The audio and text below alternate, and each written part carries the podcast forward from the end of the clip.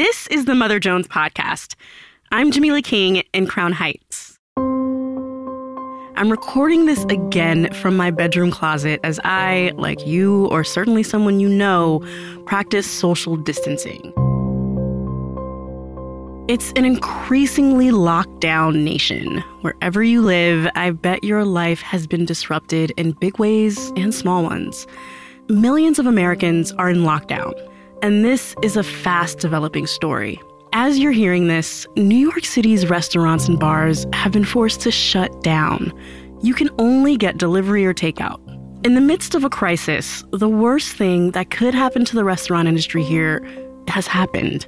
This week, we travel to the heart of a thriving immigrant community in New York City that's been turned upside down by COVID 19. The small businesses that are the lifeblood of economic activity closed. Is this just the tip of the iceberg? Stay tuned. Mother Jones reporter Noah Lanard joins us now. Hey, Noah. Hey, Jamilah. How are you holding up? I'm, I'm hanging in there. So, Noah, for the past week, you've been looking into the effect that the coronavirus is having in a thriving immigrant community here in New York City. Which one? So, yeah, I went to Flushing, Queens, which is a huge Chinatown. It's at the last stop of the 7 train out in Queens. But I think when people think of New York, they just think of the Manhattan Chinatown. But the one in Flushing is in many ways more booming. It's had more luxury condo development than all but one neighborhood in all of New York City a bustling place, but when producer Molly Schwartz and I went there on Saturday, it felt empty. It felt like being in a small town, much more like the strip malls that I'm used to from growing up in suburban New Jersey. Tell me about where you went. So it started on Wednesday when I went to a meeting of the Flushing Chamber of Commerce where they discussed what they were going to do to respond to this crisis. By the time I had gotten home on the subway, Tom Hanks was announcing that he had tested positive, the NBA season was suspended, and New York St. Patrick's Day parade was canceled for the first time in 250 years. Wow. Noah, I know that you went back to Flushing on Saturday to take a tour of the restaurants there. Tell me about that. Hi, my name is Joe DiStefano. I'm a Queens based food writer and culinary tour guide. So I went with a local uh, food writer who does tours around Flushing named Joe DiStefano. He's really kind of for people listening outside of New York, a classic New Yorker. He had a flat brim on that said Queens and then Nueva York written across the back, wearing some Converse. And so we went to some of his favorite spots. Uh, we're in downtown Flushing, uh, which I like to affectionately call America's greatest Chinatown. And he have many kind of food. Have a Shanghai style, Taiwan style, and a Szechuan. It's like soup dumplings. We love Szechuan house. What's your favorite thing to eat here? Dumplings. Thank you. Thank you. For a Saturday at 1:20, it's incredibly empty down here. Uh, and his attitude was that he wanted to show solidarity with these businesses that have helped support him and the tours that he operates over these past few years. So he was really just trying to carry on as normals um, with him and a few other people from the food scene here. It's interesting here. We've got like maybe you know 18 brown bag takeouts all lined up. And they're saying that this would usually be people who would be eating here, but yeah, it's just like line, line bag after bag of takeout.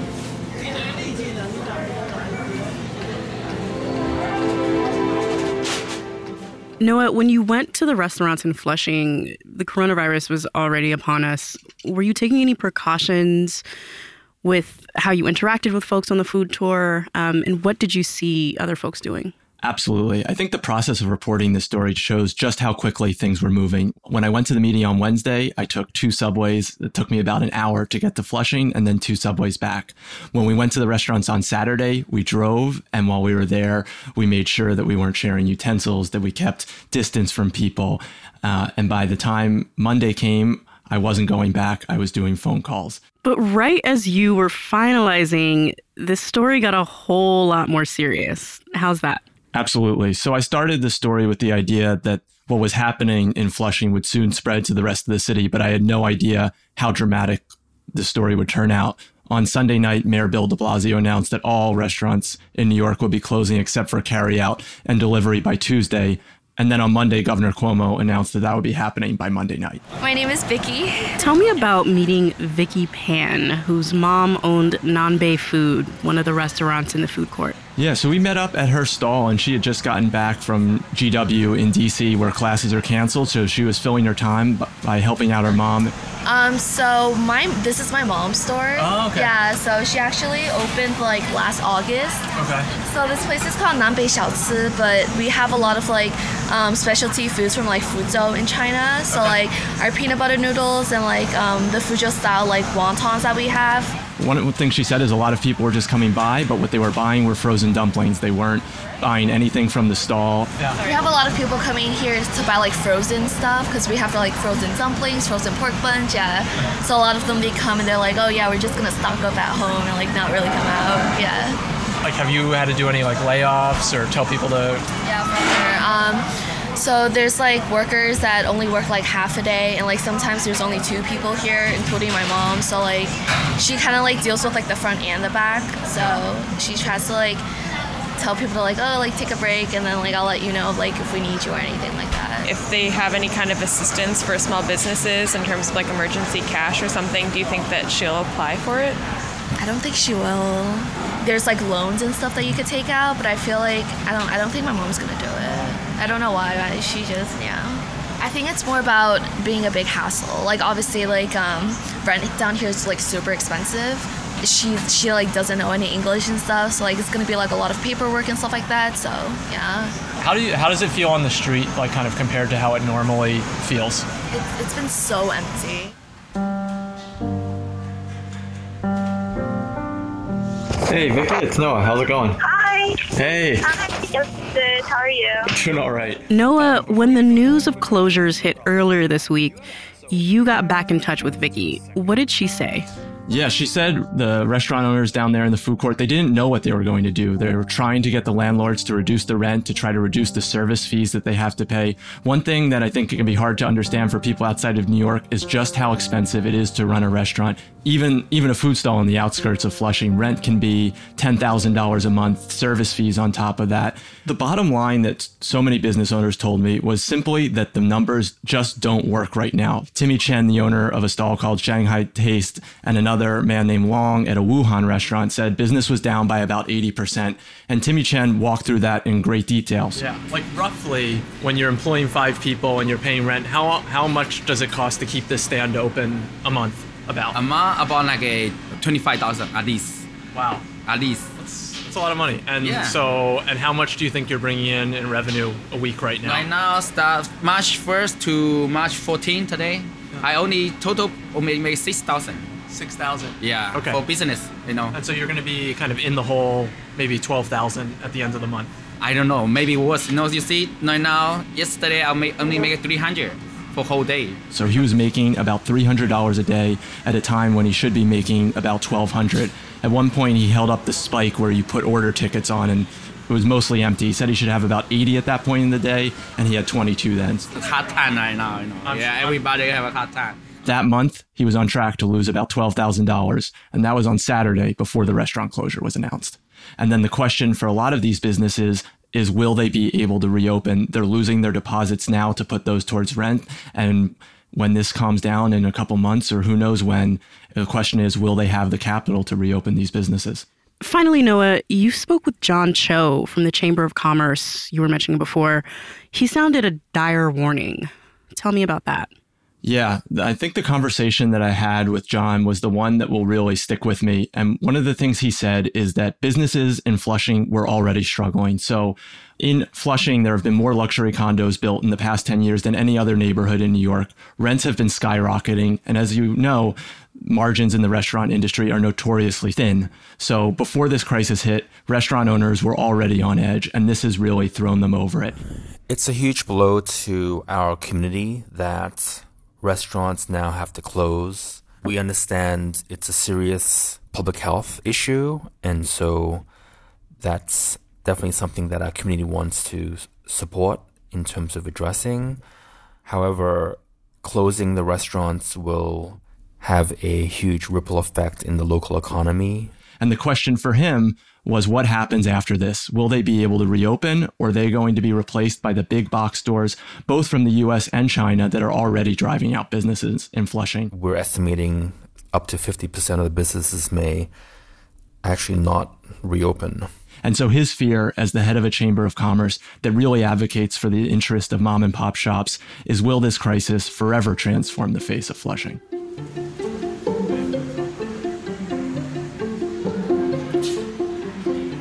So, Noah, let's zoom out. This is just one community, although a famous food paradise. What are the fears around the country? What might this be a sign of? Yeah, I started on this story because I thought Flushing was in many ways a few weeks ahead of where the rest of the country and New York were. And I think that's proved to be the case. And what it looks like is a lot of fear. You have restaurant owners who are hanging on. They think they might be able to survive for another month, maybe two. When I called Timmy Chen back on Monday after the news of the restaurant closure, I asked him what did he plan to do to respond to this. And what he said to me was, I have no plan, my friend. There's no plan. There's nothing I can do. And he said this with a bit of a smile. He was kind of laughing, but it was it was surreal and you knew that a much scarier reality was about to set in for him. I got no idea, my friend, already. We cannot make money. We cannot pay pay for the rent, you know. And I think that's happening to people in the service industry across the country. They don't know what's going to happen. And just like in New York, they're not sure what their government is going to be able to do or plans to do to support them to help them get through it. So it's a story of fear in one immigrant community, but I think it's one that is now being experienced by people across the country. Thanks so much for reporting on this story, Noah. Stay safe. Thanks, Jamilah, and good luck with recording from the closet. That's Noah Lanard, a reporter at Mother Jones. Also in that tape is Molly Schwartz. Coming up, we asked you how you were helping others during this crisis. And boy, did we hear some amazing stories. You, our listeners, are seriously amazing. And we're going to hear those stories right after the break. While you're listening, it's always a good idea to just subscribe to the podcast if you haven't already. It really helps new listeners find us. So, literally, as my voice is playing in your ears, take your hand and go and subscribe. Thanks. The Mother Jones stories you're hearing right now are brought to you by our listeners and loyal readers who fuel our work. Audience support makes up two thirds of the Mother Jones budget and helps our team dig deep on stories that matter. Make a donation at motherjones.com slash give to keep our nonprofit newsroom humming. Again, that's motherjones.com slash G-I-V-E.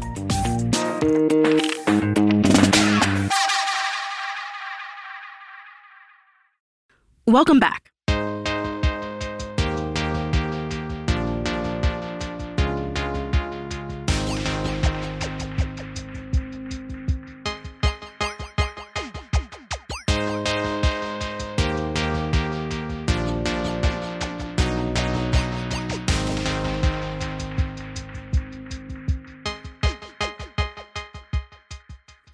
Last week, we asked you about disruptions already occurring in your life.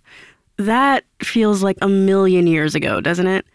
You told us about making ends meet, canceling events, fearing widespread unemployment.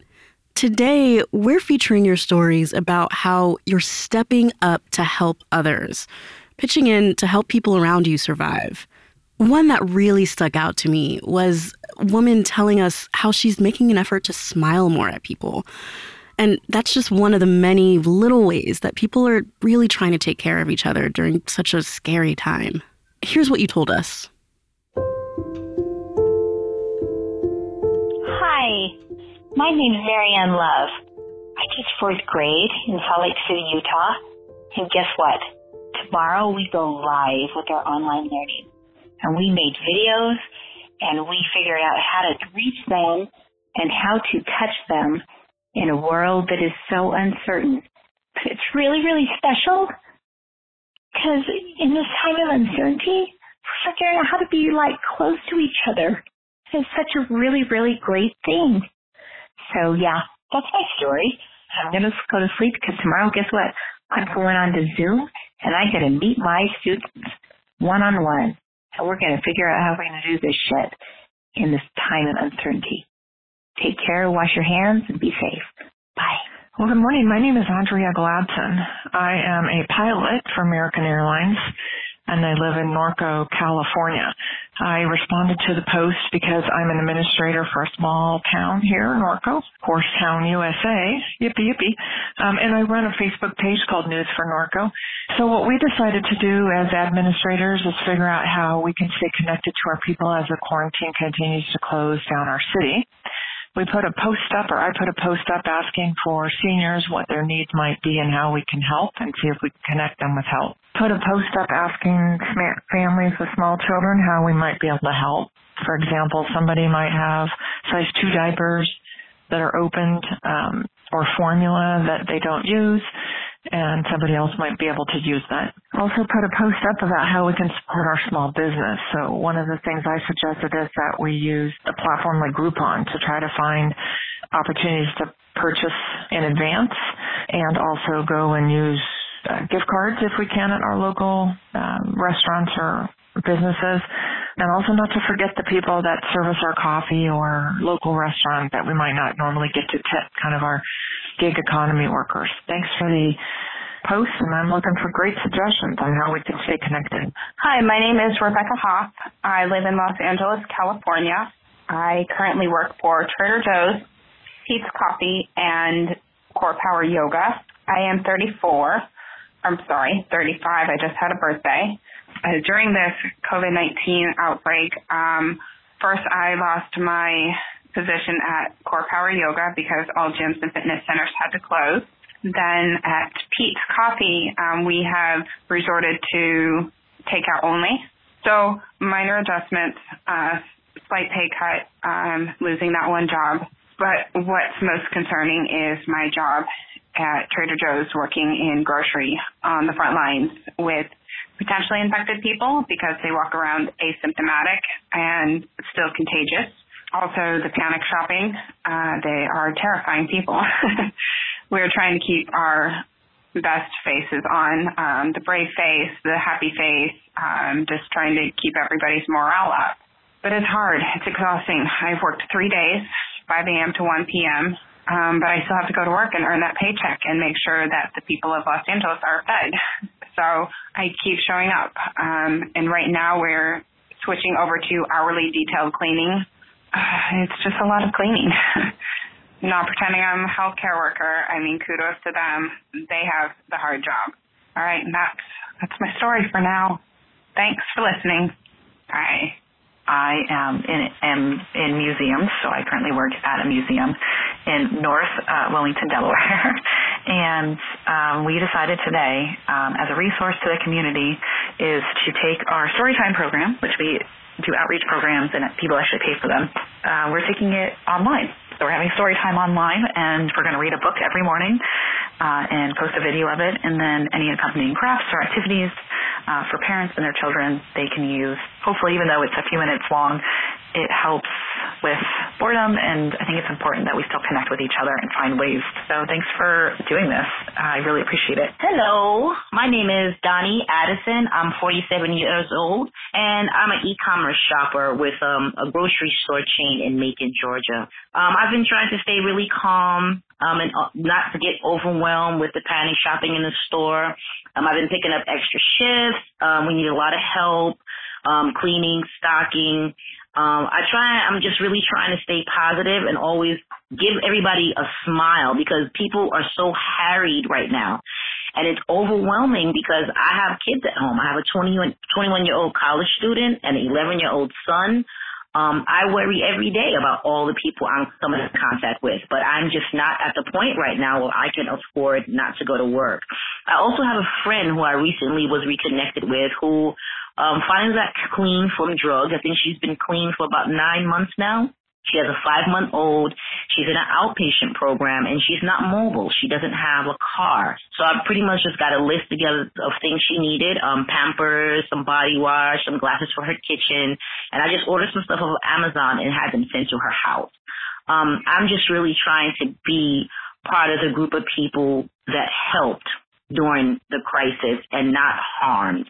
Thank you so much for letting me share my story. Y'all have a great day, Mother Jones. See y'all soon. Bye. Hi, my name is Mary Weller. I live in Portland, Oregon. I am 31 years old and I am a uh, program support assistant at for the VA. here in Portland, I am involved through my partner with the local music scene. And there are several different musicians who are working on ways to start um, live streaming their shows as a way to keep our community connected to each other and keep encouraging people to stay home and stay safe.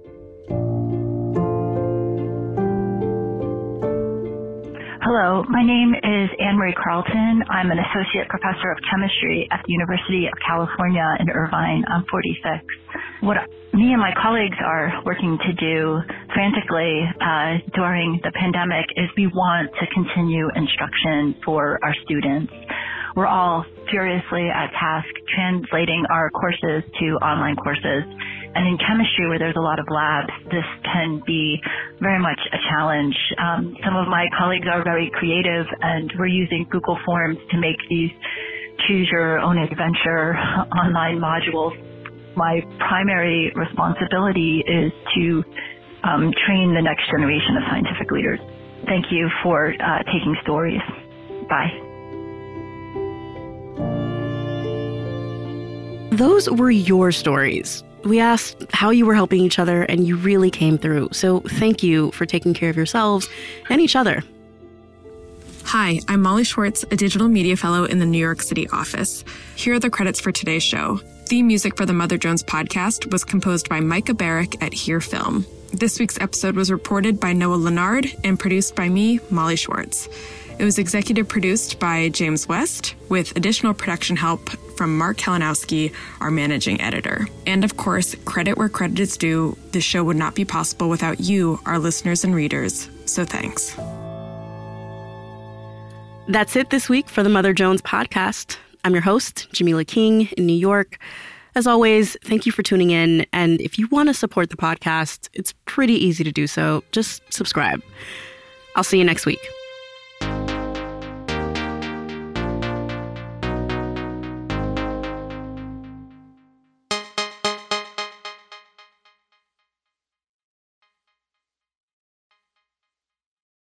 This podcast is brought to you by Mother Jones listeners like you who donate to keep our newsroom buzzing. Help us stay on the beat. Go to motherjones.com slash give. From